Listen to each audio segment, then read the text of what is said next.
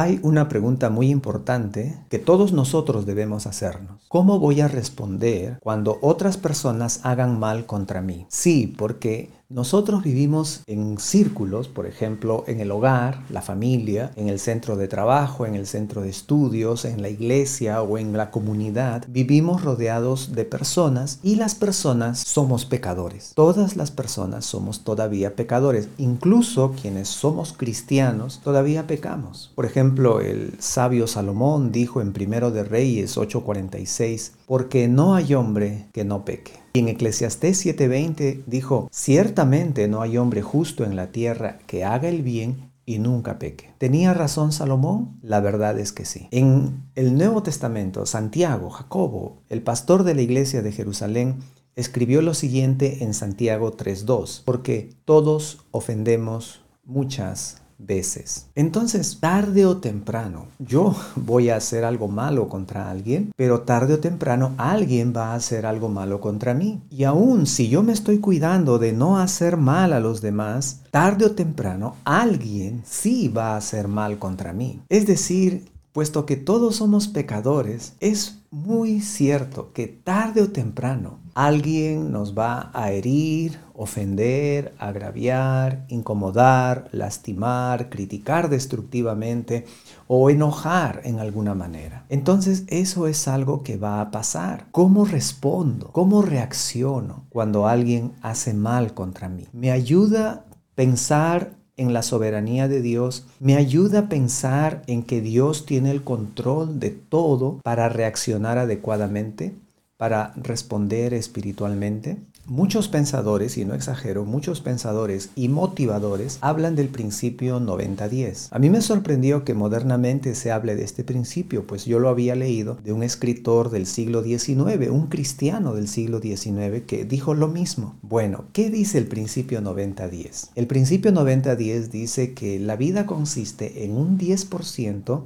de aquello que me pasa y un 90% de cómo yo respondo a lo que me pasa. Mi vida consiste en un 10% de aquello que viene a mí, sea bueno o sea malo. Pero el 90% de mi vida es cómo yo reacciono o cómo yo respondo a aquello que me pasa. La idea es que nosotros no tenemos control sobre otras personas ni sobre las circunstancias. Es decir, por ejemplo, se va la electricidad, eso no lo controlo yo. Se rompe mi llave no puedo ingresar a mi casa, eso no lo puedo controlar. Por ejemplo, sufro un robo. Por ejemplo, fui a un lugar y no estuve preparado y comienza a hacer mucho frío y comienzo a soportar el frío y no estuve preparado para eso. Se malogra el carro, el automóvil y llego tarde a un compromiso. Hay circunstancias que nosotros no controlamos. Pues bien, este principio dice, eso es el 10% de tu vida. El 90% es cómo vas a responder cuando surgen esos imprevistos, cuando esas cosas malas te ocurren. ¿Qué vas a hacer? Y aunque estos pensadores son humanistas, pues tienen razón en algunos aspectos. Por ejemplo, un aspecto es hay cosas negativas que llegan a nuestra vida y nosotros no las controlamos. En lugar de responder con depresión, con insultos, con golpes, con maltratos o, de repente dando rienda suelta al pecado, entregándonos al pecado, eh, debemos estar preparados para siempre responder bien ante el mal. Y ese es un principio bíblico. No seas vencido de lo malo, sino vence con el bien el mal. Y aunque ellos no dicen esto, los cristianos sabemos que según la palabra de Dios debemos responder espiritualmente a lo que nos pasa. Inclusive la Biblia dice en Romanos 12, 18, si es posible en cuanto dependa de vosotros, estad en paz con todos los hombres. Una ilustración para que nos ayude a entender esto. Un padre está desayunando ya para ir al trabajo y de pronto su hija por accidente derrama la taza de café sobre su ropa. El padre se pone de pie, enojado, le dice a su hija que es una torpe,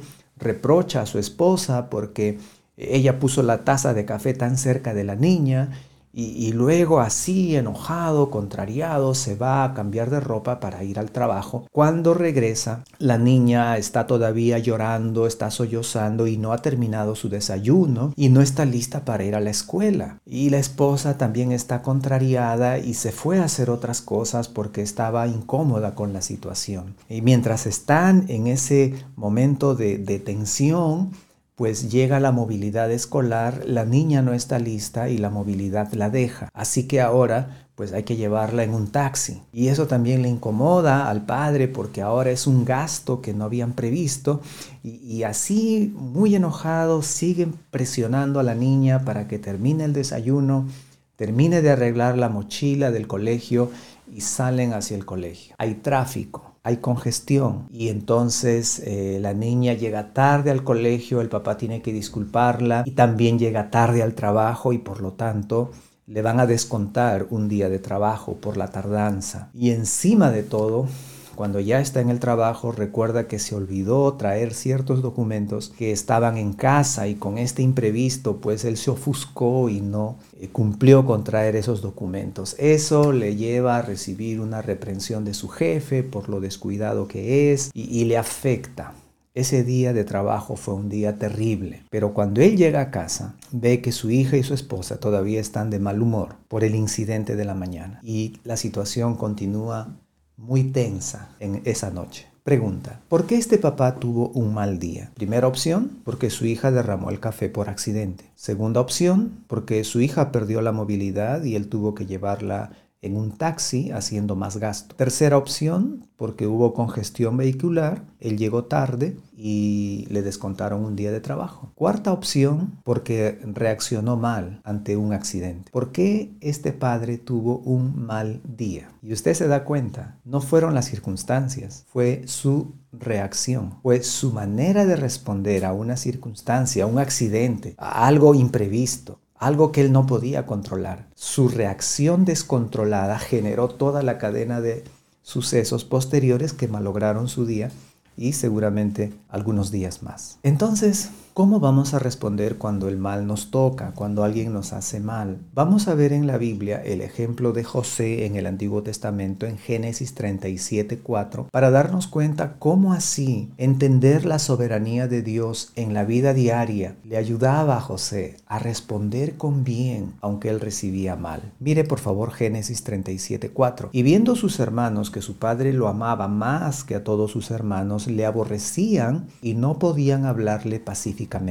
José vivía una situación muy tensa en el hogar. Ellos eran un total de 13 hermanos por lo menos, 12 varones, y en este momento de su vida, eh, los 10 hermanos mayores de José, eh, pues llevaban una vida muy desordenada. Y cuando ellos veían este favoritismo de su padre Jacob hacia José, el texto dice que eso generó en ellos odio le aborrecían y no podían hablarle pacíficamente. Significa que ni el saludo, si él les decía buenos días, quizás le respondían con un grito, ¿no? ¿Y qué tienen de buenos? O, si le pedían que le alcance algo o les pase un vaso de agua, tal vez con insultos, con gritos, con improperios, con ofensas, no podían hablarle pacíficamente, dice el texto. Versículo 5. No solamente le odiaban, pero mira lo que dice el versículo 5. Y soñó José un sueño y lo contó a sus hermanos y ellos llegaron a aborrecerle más todavía. O sea, no solamente le aborrecían, sino que el odio, el aborrecimiento iba creciendo, era creciente, porque les cuenta un sueño y ahora le aborrecen más. Versículo 8, Génesis 37, 8. Le respondieron sus hermanos, ¿reinarás tú sobre nosotros o señorearás sobre nosotros? Y le aborrecieron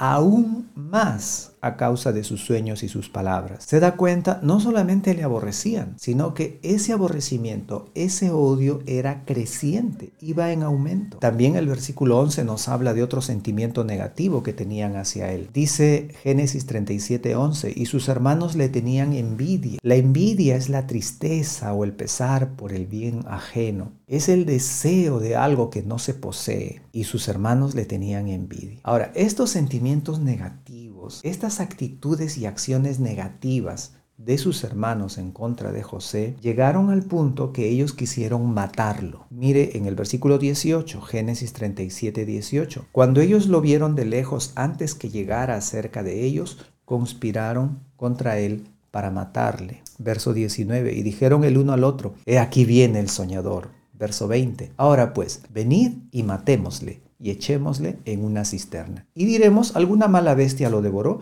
y veremos qué será de sus sueños. ¡Qué tremendo! Sus propios hermanos, medio hermanos, lo odiaban, lo odiaban crecientemente, le tenían envidia, finalmente decidieron matarlo. Bueno, cuando deciden matarlo, la cisterna donde lo echaron no tenía agua, así que no se ahogó, no murió allí. Pero también ellos pensaron y dijeron, eh, total, en vez de matarlo, quizás mejor sacamos algo de ganancias para nosotros y, en vez de matarlo, lo vamos a vender. Antes de avanzar en la historia de José, le pregunto, ¿conoce usted casos de hermanos hoy en día, hermanos de sangre, hermanos biológicos, que se aborrecen, que se envidian, que se odian, que se pelean, que se matan? ¿Conoce casos así? Hay casos así. Por ejemplo, el 27 de abril del 2018, la disputa por un departamento, una herencia, un departamento entre dos hermanos, Juan Jaime Alberto, de 23 años, y Diego Iván, de 21 años, terminó con el asesinato del hermano mayor, porque el hermano menor lo asesinó en medio de una discusión. Lo acuchilló y lo mató. También en el 19 de marzo de 2018, un niño de 9 años mató de un disparo a su hermana de 13 porque se pelearon, discutieron por el control del videojuego. Y por un videojuego este niño mató a su hermana de 13 años. Un caso muy triste también ocurrió en Rusia. Una joven de apenas 19 años mató sin piedad a su hermana menor de 17 años por celos. Lo que pasa es que Elisabetta Dubroniva Asesinó a su hermana Estefanía, quien se abría paso como modelo, pues no soportaba que la jovencita, su hermana menor, sea más hermosa que ella. La asesinó de 140 puñaladas. Y no solo eso, sino que también le arrancó los ojos y le cortó las orejas tanta envidia, tanto rencor, tanto odio entre hermanas. Entonces no estamos hablando el caso de José de algo ficticio, algo irreal o exagerado. Eso se ve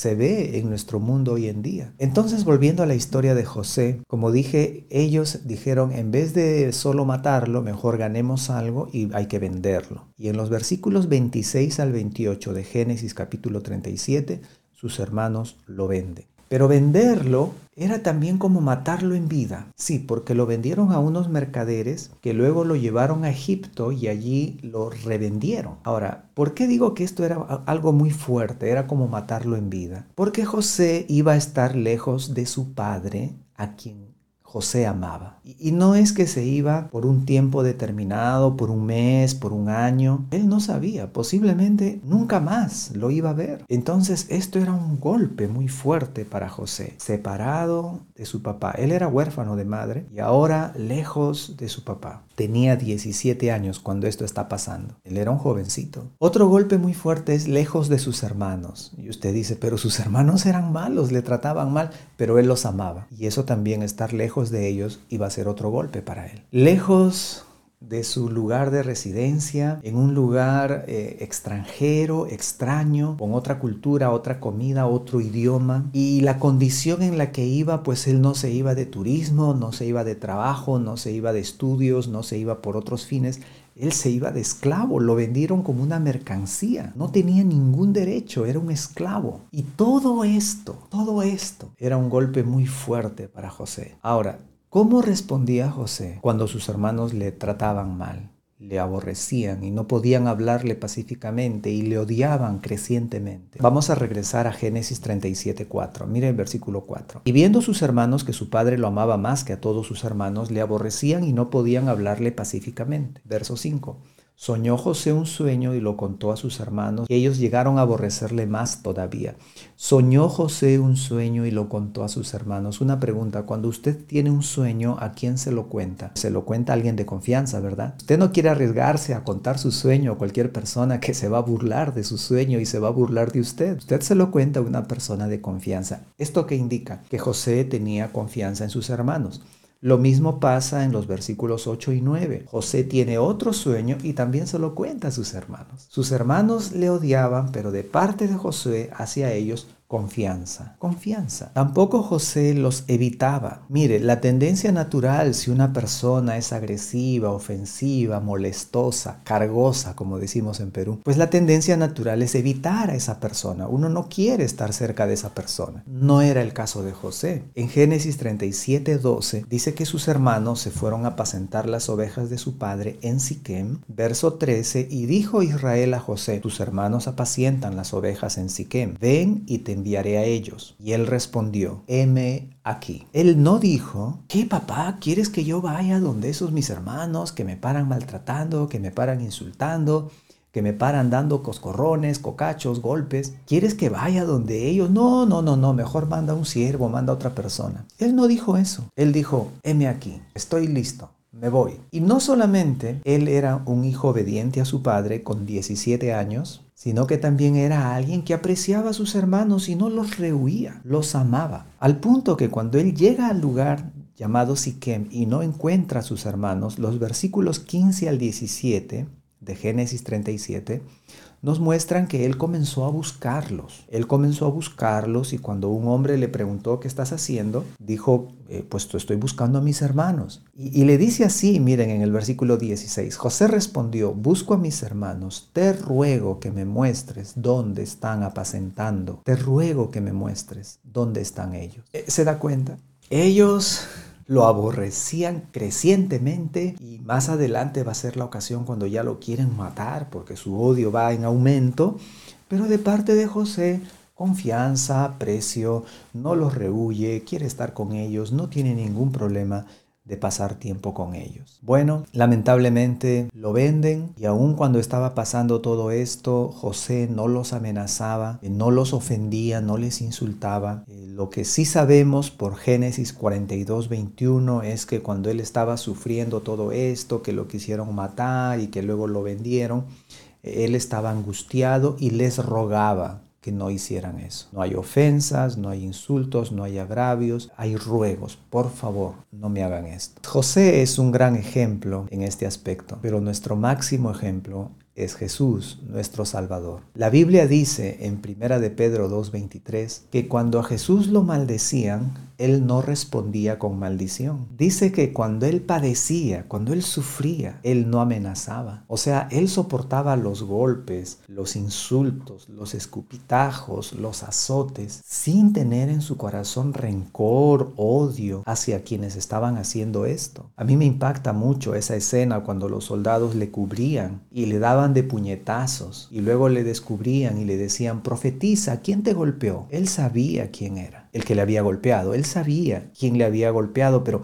no amenazaba, no insultaba. Por eso dice Pedro, cuando padecía no amenazaba. Cuando estuvo en la cruz, después de ese dolor horrible de ser atravesado por los clavos en sus manos y en sus pies, ¿cuáles fueron las primeras palabras de Jesús? Señor, hazles sufrir igualito como ellos me están haciendo sufrir a mí, o págale mil veces más lo que me están haciendo. No. ¿Cuál fue su primera oración? Padre, perdónalos porque no saben lo que hacen. ¿Se da cuenta? El que otras personas nos hagan mal no nos autoriza ni nos justifica que nosotros también reaccionemos mal. El que otras personas pequen contra nosotros no justifica que nosotros pequemos contra ellos. Así que debe estar bien claro que el deseo de Dios es que nosotros siempre respondamos con bien aunque recibamos mal. Y usted dice, pero ¿cómo voy a poder hacer eso? No puedo, es imposible. Y allí es donde nos ayuda el hecho de entender, de que nosotros entendamos bien la soberanía de Dios, nos va a ayudar a devolver con bien aunque recibamos mal. Jesús sabía que su Padre estaba en control de todo, que Dios estaba en control de todo. Él sabía que más adelante iba a haber gozo. Hebreos dice que Jesús, por el gozo puesto delante de él, sufrió la cruz menospreciando el oprobio. Soportó lo que soportó porque él sabía que ese no era el fin de la historia. Él sabía lo que venía más adelante porque Dios tiene el control de todo. Dios es soberano. José confiaba en la soberanía de Dios. Y confiar en la soberanía de Dios y descansar en la soberanía de Dios nos capacita para responder con bien a aquellas personas que nos hacen mal. Pero si nosotros no confiamos en la soberanía de Dios, vamos a responder de igual a igual. Vamos a querer pagar con la misma moneda. Vamos a pecar y tratar de justificar nuestro pecado diciendo, pero Él empezó, Él hizo primero. ¿No hacen así los niños? También lo hacen los adultos. Cuando pecan diciendo, pero Él me lo hizo primero pero él hizo así, entonces está bien que yo le pague igual. No, no está bien, definitivamente no está bien. Mire lo que dice Primera de Pedro 2:21, pues para esto fuisteis llamados, porque también Cristo padeció por nosotros, y ojo con lo que sigue, dejándonos ejemplo para que sigáis sus pisadas. Cristo nos ha dejado un ejemplo de cómo sufrir, cómo soportar circunstancias adversas sin pecar contra Dios, cómo responder con bien a aquellas personas que nos hacen mal. Así que debemos encomendar a Dios y confiar en Dios toda circunstancia. Eso es lo que termina diciendo segunda de Pedro 2:23, que dice que cuando le maldecían Jesús no respondía con maldición, cuando padecía no amenazaba, sino encomendaba la causa al que juzga justamente. Ese es Dios. Y dejaba todo en las manos de Dios y confiaba en la soberanía de Dios. Entonces, nosotros también debemos responder en la misma manera. Es el ejemplo que el Señor nos ha dejado. Ahora, déjenme continuar con la historia de José. Cuando él llega a Egipto, empieza a servir a un capitán de la guardia de Faraón, un hombre llamado Potifar, y comienza a hacer tan buen trabajo que Potifar lo nombra el encargado de toda su casa, de toda su hacienda, llega a ser el mayordomo. Ok, la mujer de Potifar puso los ojos en José, quería seducir a José, cometer adulterio con José en su propia casa, traicionando a su esposo. Por supuesto, José le decía que no. Génesis 39:7 dice, Aconteció después de esto que la mujer de su amo puso sus ojos en José y le dijo, duerme conmigo. 39.8. Y él no quiso. Verso 11. Aconteció que entró él un día en casa para hacer su oficio y no había nadie de los de casa allí. Verso 12, y ella lo asió por su ropa diciendo, duerme conmigo. Entonces él dejó su ropa en las manos de ella y huyó, pues cuando esto pasó. La mujer, enojada, despechada, lo calumnió, comenzó a gritar diciendo que José había querido violarla a ella y que como ella dio voces y gritó para que vinieran en su auxilio, entonces José dejó su ropa y huyó. Y aquí está la evidencia, aquí está, aquí está la ropa de José. Entonces, esta situación de calumnia motivó que José termine en la cárcel. El esposo, por supuesto, muy contrariado, de milagro no lo mató y más bien lo mandó a la cárcel. Allí en la cárcel él comenzó a hacer un buen trabajo. El encargado de la cárcel le pidió que él se encargue de los asuntos internos de la cárcel. Él interpretó los sueños de dos siervos de Faraón y el que salió libre, el, el copero de Faraón que salió libre, le dijo, yo le voy a hablar a Faraón. ¿Quieres que le diga algo? Sí, dile que yo estoy preso injustamente. Yo no he hecho nada malo. El copero se olvidó eso dice Génesis 40, 23. Y el jefe de los coperos no se acordó de José, sino que le olvidó. Finalmente, pasan dos años. Faraón tiene sueños. Sueña siete vacas gordas, siete vacas flacas, siete espigas gordas, siete espigas flacas. Y está intrigado sobre el significado de este sueño. Y allí el copero se acuerda y dice, ah, yo me acuerdo que en la cárcel hubo un hombre que me interpretó mi sueño. Y ese hombre sabe. Así que lo hicieron llamar, José vino delante de Faraón, interpretó el sueño de Faraón y Faraón llegó a la conclusión, pues, ¿qué hombre más sabio en mi reino que este? Y le voy a encargar que él administre el país por estos siete años de abundancia, porque después José le había dicho que iban a venir siete años de escasez. Entonces lo nombra gobernador de Egipto a José, Faraón se saca su anillo, se lo da a José y le dice, tú encárgate de todo mi reino, no te voy a dejar sentar en mi trono, pero tú encárgate de todo. Y aquí está mi anillo, haz como bien te parezca. Uno puede leer esto en Génesis 41. Así que parte de todos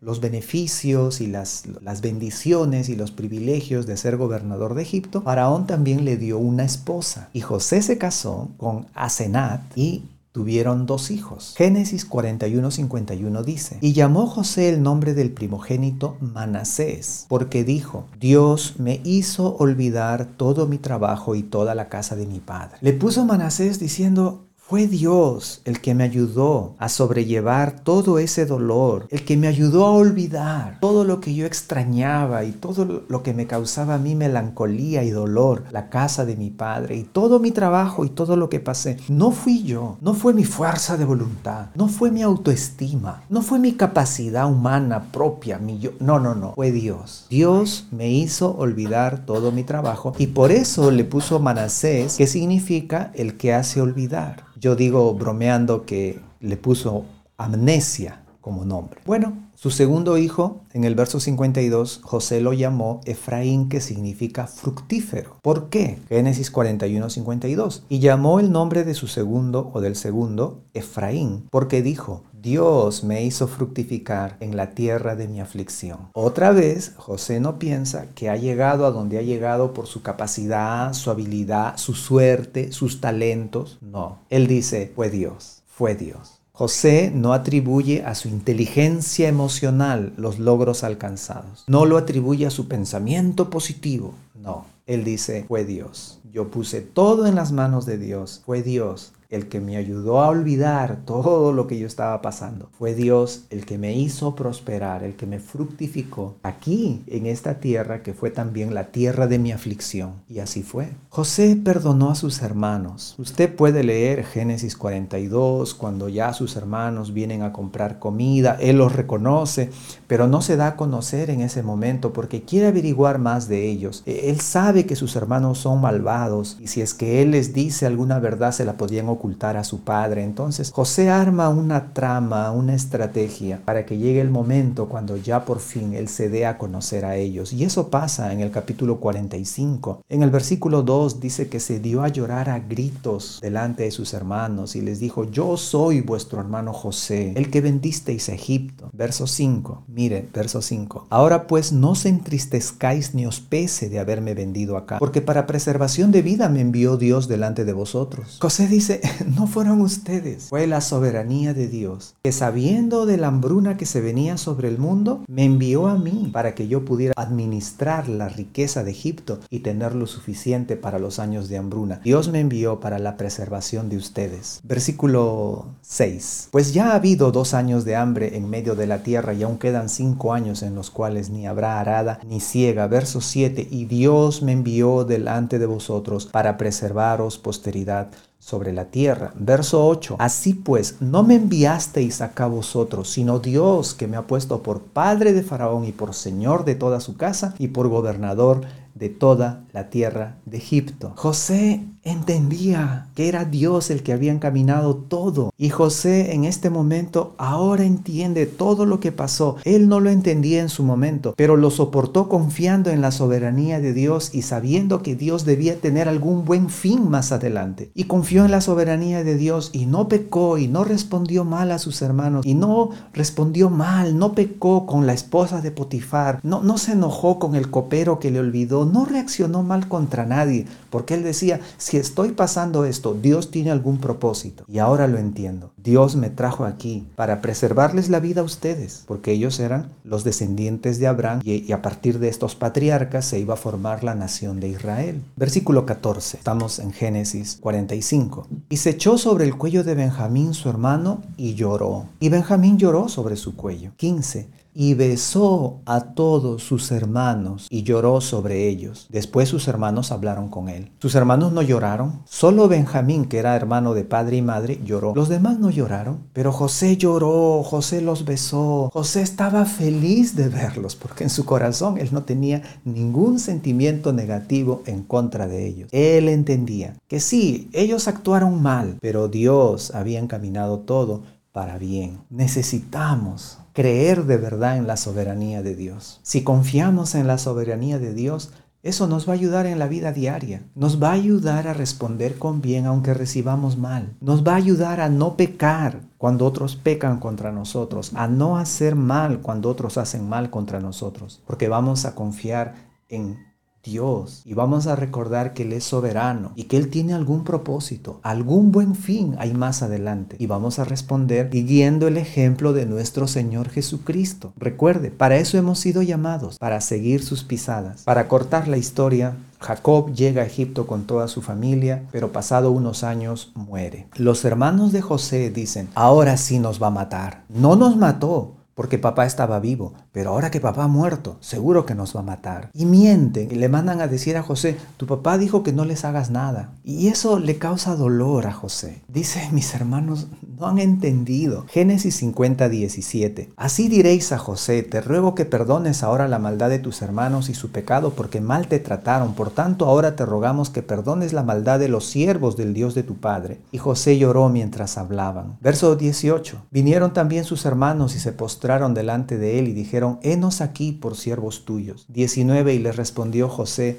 no temáis, ¿acaso estoy yo en lugar de Dios? Verso 20, vosotros pensasteis mal contra mí, mas Dios lo encaminó a bien para hacer lo que vemos hoy, para mantener en vida a mucho pueblo. Dios no puso el odio en el corazón de sus hermanos, Dios no puso la envidia, Dios no puso el deseo de matarlo, Dios no puso la lascivia, el adulterio, la calumnia en el corazón de la mujer de Potifar, Dios no hizo que se olvidara el copero en cuanto a José, Dios no hizo esas cosas malas, pero como Dios es, es soberano, Él encaminó todo bien. Y José no tenía un versículo que nosotros ahora tenemos en Romanos 8:28. Y sabemos que a los que aman a Dios, todas las cosas les ayudan a bien. Escuchó bien.